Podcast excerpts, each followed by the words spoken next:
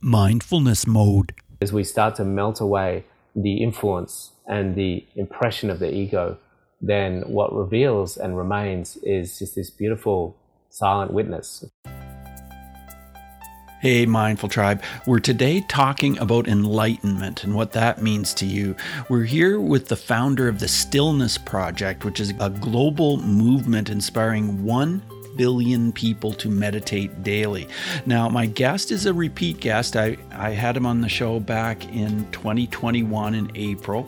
My guest is Tom Cronin, and I'm so excited to have Tom back here because our show back then was called How Meditation Can Save the World. And you know, I totally believe in that. That was episode 653. So you can find that at mindfulnessmode.com slash 653. Uh, Tom has a book called The Portal. You might remember about the book. He has a documentary. We'll be talking all about this today. Hey, Tom, welcome to the show. Are you in mindfulness mode today again? Absolutely. Always in mindfulness mode. Fantastic. So, Tom, last time when you got on the on the show, I asked you what does mindfulness mean to you, but today I want to ask you what does enlightenment mean to you? Mm you know, if we break down the word, en is of in French, and light, uh, obviously being of light. And so I think enlightenment is this radiance and luminosity that emanates outward from within.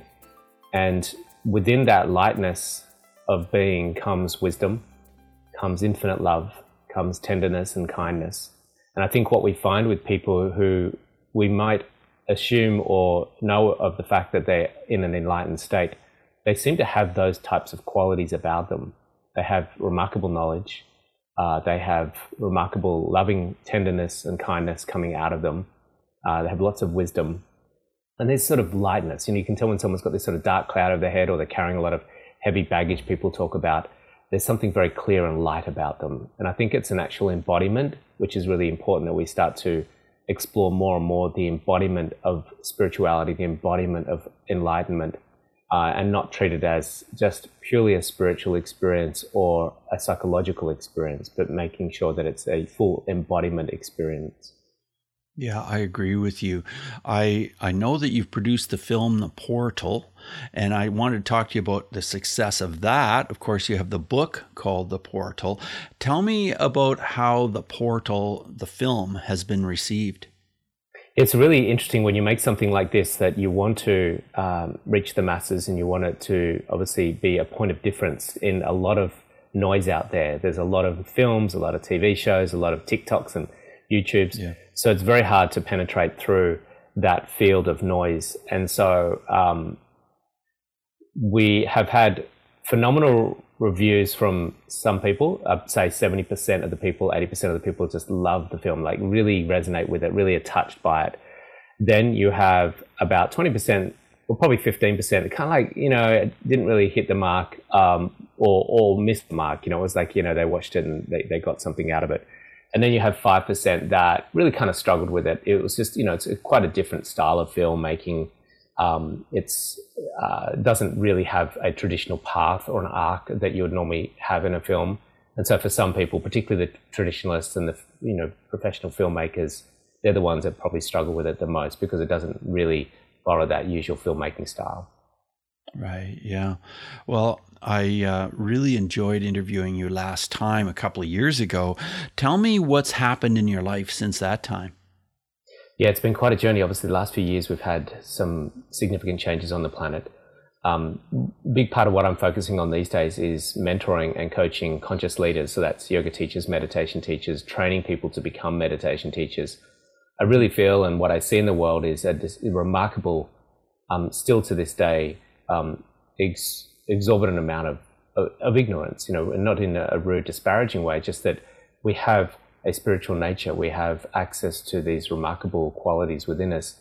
But we've got more and more on the planet uh, what I call a distraction disease. I know we had a pandemic, which is a, a different type of disease or viral sort of um, thing that went around the world. But what we, what our biggest problem is, isn't that. Our biggest problem is that we have a major distraction disease and TikTok, Instagram, Facebook, busyness of life, um, self medication, medication, all of that is really distraction from what's inherently the, the work that we've got to do and, and the reason why we're here.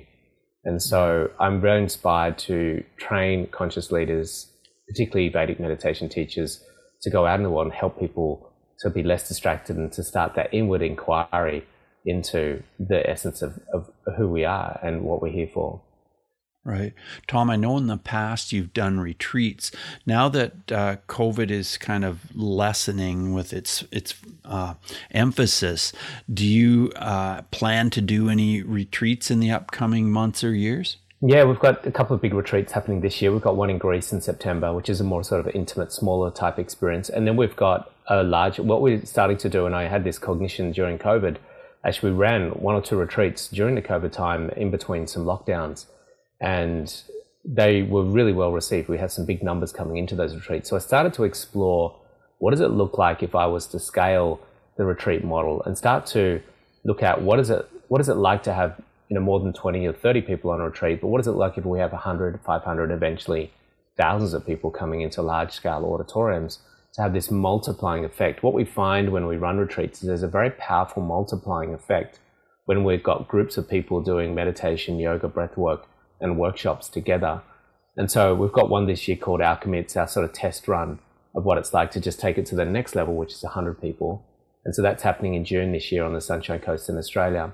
Uh, and so that's kind of like our testing ground for what 24 and 25 looks like in the years ahead. Well, Tom, I know that your website is uh, tomcronin.com, T O M C R O N I N Is that where we can find information about these retreats? Yeah, absolutely. Everything's going to be there on the website. You'll be able to find it by just having a poke around. It's, um, it's all there. Right. Yeah, that's what I figured. I want to talk to you about um, the global shift that's happening. Uh, what are your your thoughts about this current planetary shift that's going on? And I mean, some of my listeners may have no idea what we're talking about, but can you just uh, fill us in as to your thoughts about this? Mm. Yeah, we have an interesting time on the planet, and we have a shift that we haven't quite determined which way it's going to go yet. Uh, what we have is, and I did a talk the other day at Harvard Business School, and I asked the audience in that keynote who here feels that the world is getting worse. And about 50% put their hand up. I said who here feels the world is getting better. And of course, the other 50% put their hand up. I said what that indicates is that we have um, what seems to be the world getting worse and better at the same time, which leads to, as Daniel Schmachtenberger said in our film, a phase shift. Now, the phase shift is there's a definitive shift going to take place, and it can be better or it can be worse. It hasn't actually been made clear which way that's going to go yet. We can definitely see a self termination of our entire species on the horizon. And that could be a number of different methods through nuclear, it could be through AI, it could be environmental. We also see phenomenal progress in the movement towards the awakening of the planet, like we've never seen before. You know, 100 million people using the Calm app, which is, you know, daily meditations. We've got um, us having this podcast or interview today where I'm in Sydney at 7 a.m. and you're in, um, you know, Canada. So we've got this incredible ability to move information around the world, which we've never seen before. And and that, that ability to share insights and knowledge and tips and tools and strategies to move humanity forward in the evolutionary process, which is the path we're meant to be on. All of the world's suffering is resistance to the natural pro- progression and evolution of our own species. And when we start to open up that path and be more progressive, we find that we have less turmoil, less chaos, less suffering in our life. And that's because we're more in line with that natural flow. So the big shift I see personally is I see the exponential level of progress in the awakening of the planet happening at faster and faster rates. I see the world very quickly starting to embrace and embody things like your plant medicines, your meditations, your mindfulness programs, your breathwork, your yoga. We've seen it just in the last five years start to really, really take off. And I see the next 10 to 20 years, they're becoming very mainstream. Right right? Do you have comments on the change of feminine and masculine energy going on on the planet? Yeah, absolutely. I've been I've been looking at that for quite a long time. Uh, I did a blog on it about ten years ago, interestingly, uh, and it was about that we've had a very patriarchal, masculine-oriented energy on the planet for around ten thousand years, which is very object-driven, and the masculine energy is very linear and object-driven. They said, "I must get that kangaroo." Or else I'm going to starve. And I don't care if I have to go over, you know, stony rocks and through thorny bushes. I will just keep going and keep going and keep going until I get my goal. And it's oblivious to the actual journey because the journey becomes inconsequential. All it can see is the goal. Now, that masculine energy and force um, can be extremely detrimental to civilizations, to the planet, to uh, communities, to you know um, plants and animals. And so um, it's also part of the process that we need. And what we just don't have enough of, which we're starting to see more of, is more of an increase in the feminine energy. There's a feminine rising on the planet. And with that, we have much more process orientation. And we see much more, hum, uh, much more integration, much more collaboration. If you think about the, the, uh, the lone hunter will go out on its own to find that wild boar, whereas the, uh, the feminine will be uh, in, in groups collaborating, congregating, and collecting um, the looking after the family and collecting the betel nuts and stuff. So that was a very tribal day. Now what we're seeing is this integration of the masculine and the feminine in a much more balanced way. So we're going to see a lot more female leaders, a lot more females in positions of power. We're going to see a lot more feminine energy rising on the planet, which I think is very healthy. It's just a matter of finding our way through this. It's very confusing for us now. Males don't know who's who, and females don't know who's who, and we don't know who's doing what.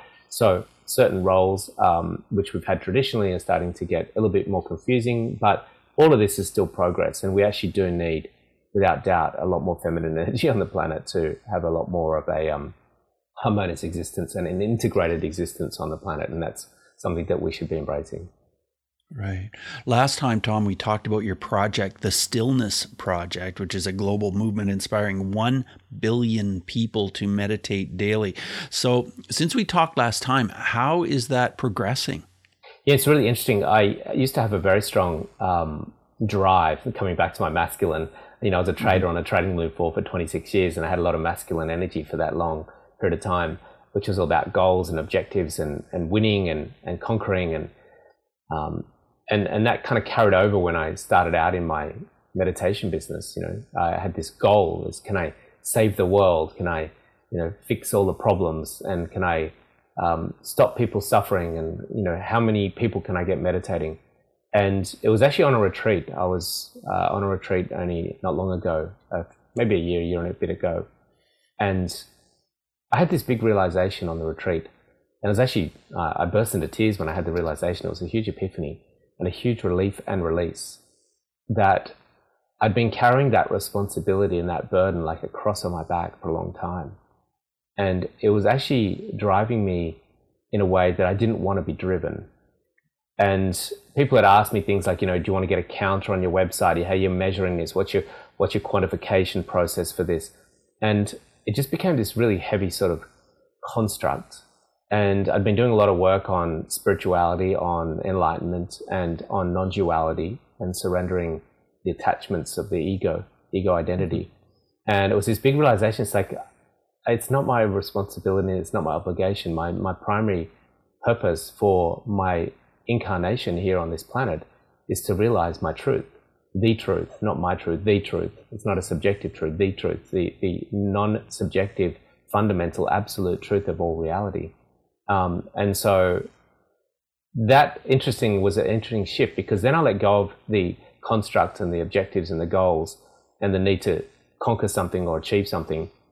And strangely, what happened was when I became more just in presence and being and just following the heart, uh, my inquiries for teaching meditation went through the roof.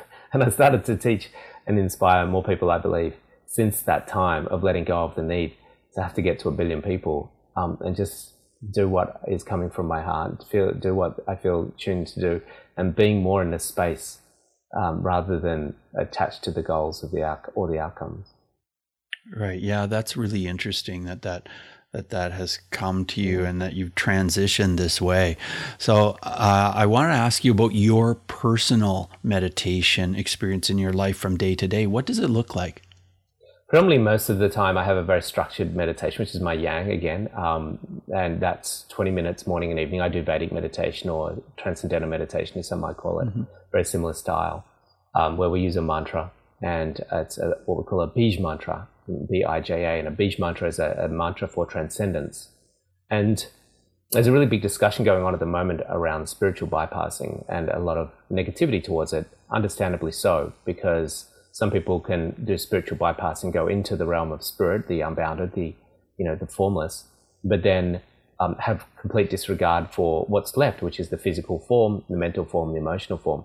So spiritual bypassing, I think, plays a role, and that's the transcendent experience. We need to go into the unbounded, which my students do pretty much in the first weekend of learning meditation with me, and that's what I do as a Vedic transcending style meditation. And why it's so important is because it gives us the stability, the knowingness of this unbounded state of non-change it's like a tree that now has a root base when the storms and tempers come. So if you're going through some embodiment process and you're going through some emotional releasing, the beautiful thing about having done some transcending is that you go, okay, I'm watching myself having this emotional releasing, and you still need to come back and do the body work. You still need to come back and really embody enlightenment. And that's your breath work, your saunas, your healings, whatever it is that you're doing, and watching as you're doing your releasing, watching as you're doing your emotional experiences um, and being okay with that. And the reason why you're okay with that is because you're not just the emotion. And a lot of people without the transcendent experience, when they have an emotional experience, whether it's releasing on the output or experiencing on the input, it becomes extremely uncomfortable, unstable.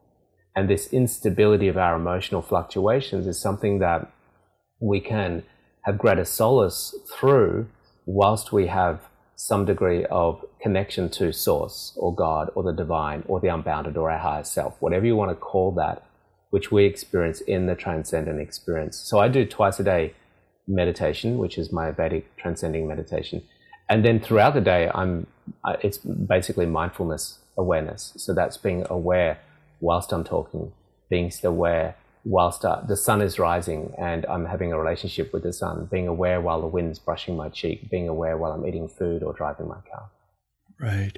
Tom, I know that you're passionate about reducing stress and chaos in people's lives. And you mentioned earlier about plant medicines. What are your thoughts about microdosing and plant medicines? Yeah. Are these part of your life? Could you share with us your thoughts?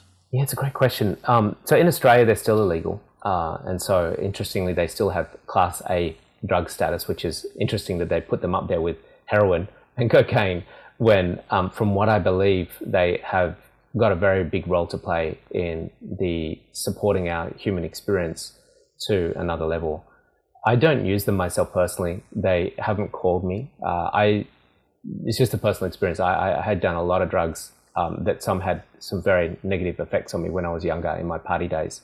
And mm-hmm. um, from what I'd heard from some of the plant medicines, you know, hallucinations and things like that were part of the journey. And I kind of been through that. I know it was a very different environment, but I just didn't feel a calling to go back to that. I've spent 27 years now meditating and experiencing certain states. I did ask a plant medicine sort of shaman about it. You know, why why haven't I felt that call? Because it's all around me. All my friends are doing it. Uh, it's in our community. Uh, I hear amazing things about it. And she just said, look, it's probably not something you need. You know, you might have already done what the plants are going to offer through the 27 years of you doing daily meditation, many retreats, and many much spiritual exploration. And so maybe that's why it is for me. But it does sound like, from what I'm hearing, that there's they can play a, a very powerful and significant role. And I don't think it's an accident that we're seeing these ancient modalities, whether it's breath work, yoga, meditation, mindfulness, plant medicine all emerging out of very uh, sort of renunciant or um, you know hidden sort of tribal cultures that are now integrating into the world. I think it's there's a reason for them to be integrating, and we should be looking at why they're integrating, and, and I think it's a good thing. Right. Yes. Well, I know you do or have done in the past a lot of speaking and, of course, your retreats, and you're an author. You've written five books. What's your sweet spot? What do you enjoy doing most during your day? Yeah, what a good question. Um, it is a beautiful blend, as you say, of speaking, retreats, coaching, and teaching meditation. I would suggest that, and it took me a while to get clear on this. You know, I had online programs, I was making the film, we were creating apps and it took me a big realization to to to to work out what's true for me and what, what I love and do what I love. For a long time, I was doing what kind of advisors and mentors had told me I should do. You should scale your business and have an online program. You should do this and do that. And some of it was my own egoic desires as well. You know, let's get big and let's make a big film. And um, but when I got clear on what I'm good at and what I love doing, I just simplified my business model and went, okay, let's just do the things that you love and that you're good at. And I'm good at running retreats just because the surveys that people give us after the retreats always come back with 10 out of 10. And I'm good at teaching meditation because the feedback every time I teach meditation is mind blowing for people. And I really enjoy teaching meditation because I see such an instantaneous effect in someone's life when they start doing that meditation technique. Um, so teaching meditation, running retreats, and speaking are probably my and, and mentoring. I love mentoring people um, to help them solve problems and progress forward in their lives. So those four things: speaking, coaching, teaching meditation, and running retreats. Well, speaking of retreats, I'd just like you to kind of outline for us, like maybe someone's listening who's never been to a retreat mm. of this type. Tell us what they would expect about the length of time, what they would expect on a day to day basis, and just give us a bit of an outline. Yeah, our retreats are very different from what some other retreats might be like. Um, we have between, I do a one day retreat here in Sydney, we do four day retreats, uh, and we do seven day retreats. So our Greece retreat's actually an eight day retreat, that's a long one. And usually there's a kind of same pattern and same template. It's just either longer or shorter as far as how many days, but it's a very similar sort of pattern. And we build it around a four limb sequence called rounding. And a round is about an hour long and it has about 20 minutes roughly of 10 yoga poses. Now, those yoga poses play a critical part because it's about recognizing that the stresses are trapped in the body. We do a lot of neck twists, spinal twists, forward bends, back bends, side twists, ankle openers, knee openers, hip openers, because we find that a lot of these stresses are energetically trapped in those joints and in those areas. Now, the, the yoga poses are 10 specific yoga poses as a prelude to meditation and sitting. So we do the yoga poses uh, for roughly 20 minutes. Then we do breath work, which is a pranayama experience, which is an alternate breathing between the nostrils, left and right. And then we do 20 minutes of a Vedic meditation or transcendental meditation, sitting in a chair. And then we lie down in Shavasana for 10 minutes. And so this will be one round, which takes about an hour. And then we'll do multiple rounds in the morning. And then we'll take a bit of a break. I'll check in where everyone's at. What we find with the rounding is a lot of emotional releasing. It's a very powerful process for clearing low frequencies and low energies that are trapped in the body. And enlightenment of light is merely the absence of the dark energy that's still left in the body sadness, shame, guilt, fear, anger. So, on retreats, we see a lot of that start to extract out of the body, and it can be quite uncomfortable. And then we do some workshops. We have a lunch break, we do some workshops, and there'll be a number of different workshops as we move people through the retreat to help correct their intellect and help facilitate this releasing process. And then we'll do more rounding in the afternoon a few more rounds before dinner, and then we'll take dinner, and then we'll have satsang in the evening, which is a, a gentle talk before bedtime. And that plays a part of a physiological and emo- mental and emotional clearing throughout the retreat process. It's very dynamic. Um, it's, uh, it's a bit of a process and it can be a bit challenging, but at the end of the retreat, people feel remarkably lighter and clearer. Last time we talked about your book, The Portal How Meditation Can Save the World. Are you working on another book at this point? Have you got thoughts about uh, maybe putting together another book? You know, we think about uh, what we just said before about, you know, what, what do I like doing? And I really didn't enjoy the book writing process. It's funny, you know, when I was at, uh, at university, well, I was about to go to university become a journalist and be a writer. Um, but writing a book's a really long process. A lot of time goes into it, a lot of energy. And you're just sitting at a computer all day long and then you're working with editors and then you got to try and sell it. It's just, to be honest with you, I didn't enjoy the book writing process. So I'm just yeah. sticking with the things that I love, things that are immediate. Uh, it's a long time before you see the outcome. Not to say we shouldn't write books. I love books and I read books all the time. It's just for me personally, um, it's not probably where my my best use of my time will be allocated at this stage. That makes sense. So you read books all the time. Is are there a maybe a couple of books you could recommend that you've read in the last couple of months? Um, there's some books. The books that I'm reading are probably not relevant for most of the community. You know, things like sure. uh, a book by Richard Sylvester called "I Hope You Die Soon." Or maybe it is relevant for your community. I shouldn't assume that. Sorry, I'm going to retract that because I shouldn't assume who's in the audience. Um, there's a book by Richard Sylvester called "I Hope You Die Soon," which is about the death of the ego. Um, beautiful title, uh, confronting mm-hmm. title. And um, that's a very advanced book for non duality and people exploring non dualism. Um, another great book by Adyashanti, The End of Your World, which of course is talking about the end of your ego as well. very profound books. But I think one of the book I haven't read it recently, but it's probably one of my most profound books that I've ever read, and I, I, I want it to get into the hands of everyone on the planet because it's such a significant book, and it's very hard to find. It didn't get a lot of airplay, didn't get a lot of publicity. Um, you know, Eckhart Tolle's Power of Now obviously did, which is a phenomenal book.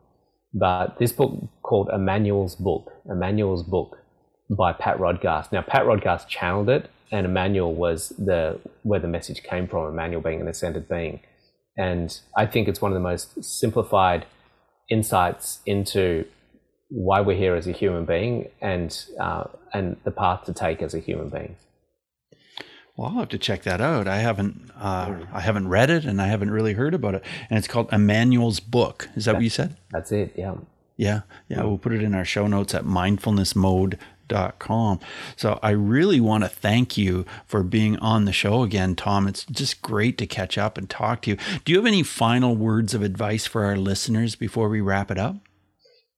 We have uncertain times, and I think we're going to see even more uncertain times. There's a few things on the horizon that are looking fairly precarious, uh, potentially uh, a major financial challenge. With even just last night, seeing a number of different banks in free fall I think we could see a major financial crisis happening potentially, not to scare scare people. Um, I think we could potentially see major conflict on the horizon between a few countries. Um, there's many things that are going to challenge humanity as we move forward. And within all of the uncertainties, we have our own micro lives, which is, you know, relationships and our own individual financial situations, all sorts of things. What's really important, I think, for us to go forward and move and navigate through these complexities is to find solace in the silence of being. And there's a beautiful Sanskrit word called titiksha, T I T I K S H A, titiksha. And titiksha means to be unruffled by the circumstances of life. Now, it's really important when we talk about being unruffled by the circumstances of life. It doesn't mean to pretend that you're not being affected it means that I'm in a particular state of conscious awareness that is the divine, observing this moment that is not affected. It can't, that circumstance or situation can't get its, its claws into the divine because there's nothing to get its claws into. It can get its claws into the ego, and the ego can react, the ego then has an emotional reaction this is good or this is bad. But as we start to melt away the influence and the impression of the ego, then what reveals and remains is just this beautiful silent witness. We call it Sakshi Kutashta, the silent witness that is just here observing and it's unaffected, unimpeded, um, and unimpressed. That is, in, it's not impressed, it's just unaffected by circumstances of life. There's no impression left on it. So right. I think for us to have a daily practice of meditation, ideally morning and evening, to help us find stability and solace and titiksha through these uncertain times is really important. Well, I really appreciate your wisdom, really appreciate what you're doing in the world. And I want to thank you once again for being on mindfulness mode today, Tom. It's great to be here. Thanks for inviting me back. And thanks for listening in, everyone. It's great to share space with you all. Yeah, all the best to you. Bye now. Bye now. Hey, Mindful Tribe, thanks for listening to this episode with Tom. I hope you enjoyed learning more about enlightenment and what his viewpoints are on this subject. I really enjoyed interviewing Tom. I'm also enjoying right now skiing in New York State, so I'm really, really feeling absolutely mindful because I find downhill skiing is such a mindful activity and I love, love, love doing it. And so, just spur the moment, I decided to come here, and wow, the conditions are just absolutely perfect. So, I'm recording this from my room here. Hey, by the way, check out my YouTube channel. You can get to it by going to mindfulnessmode.com slash TV, or you can go to YouTube and type in Mindfulness Mode Podcast. If you uh, go there and you subscribe, that would be so appreciated. And if you like videos, leave comments, all of that kind of thing, of course, I appreciate very much. I'm really interested in your feedback. Do you like the really short clips? Do you like it when I publish the full episode? Or would you like, you know, maybe just five minute clips? Just let me know what you'd like and we'll make it happen. Okay, take what we've learned today to reach new heights of calm, focus, and happiness. Stay in the mode.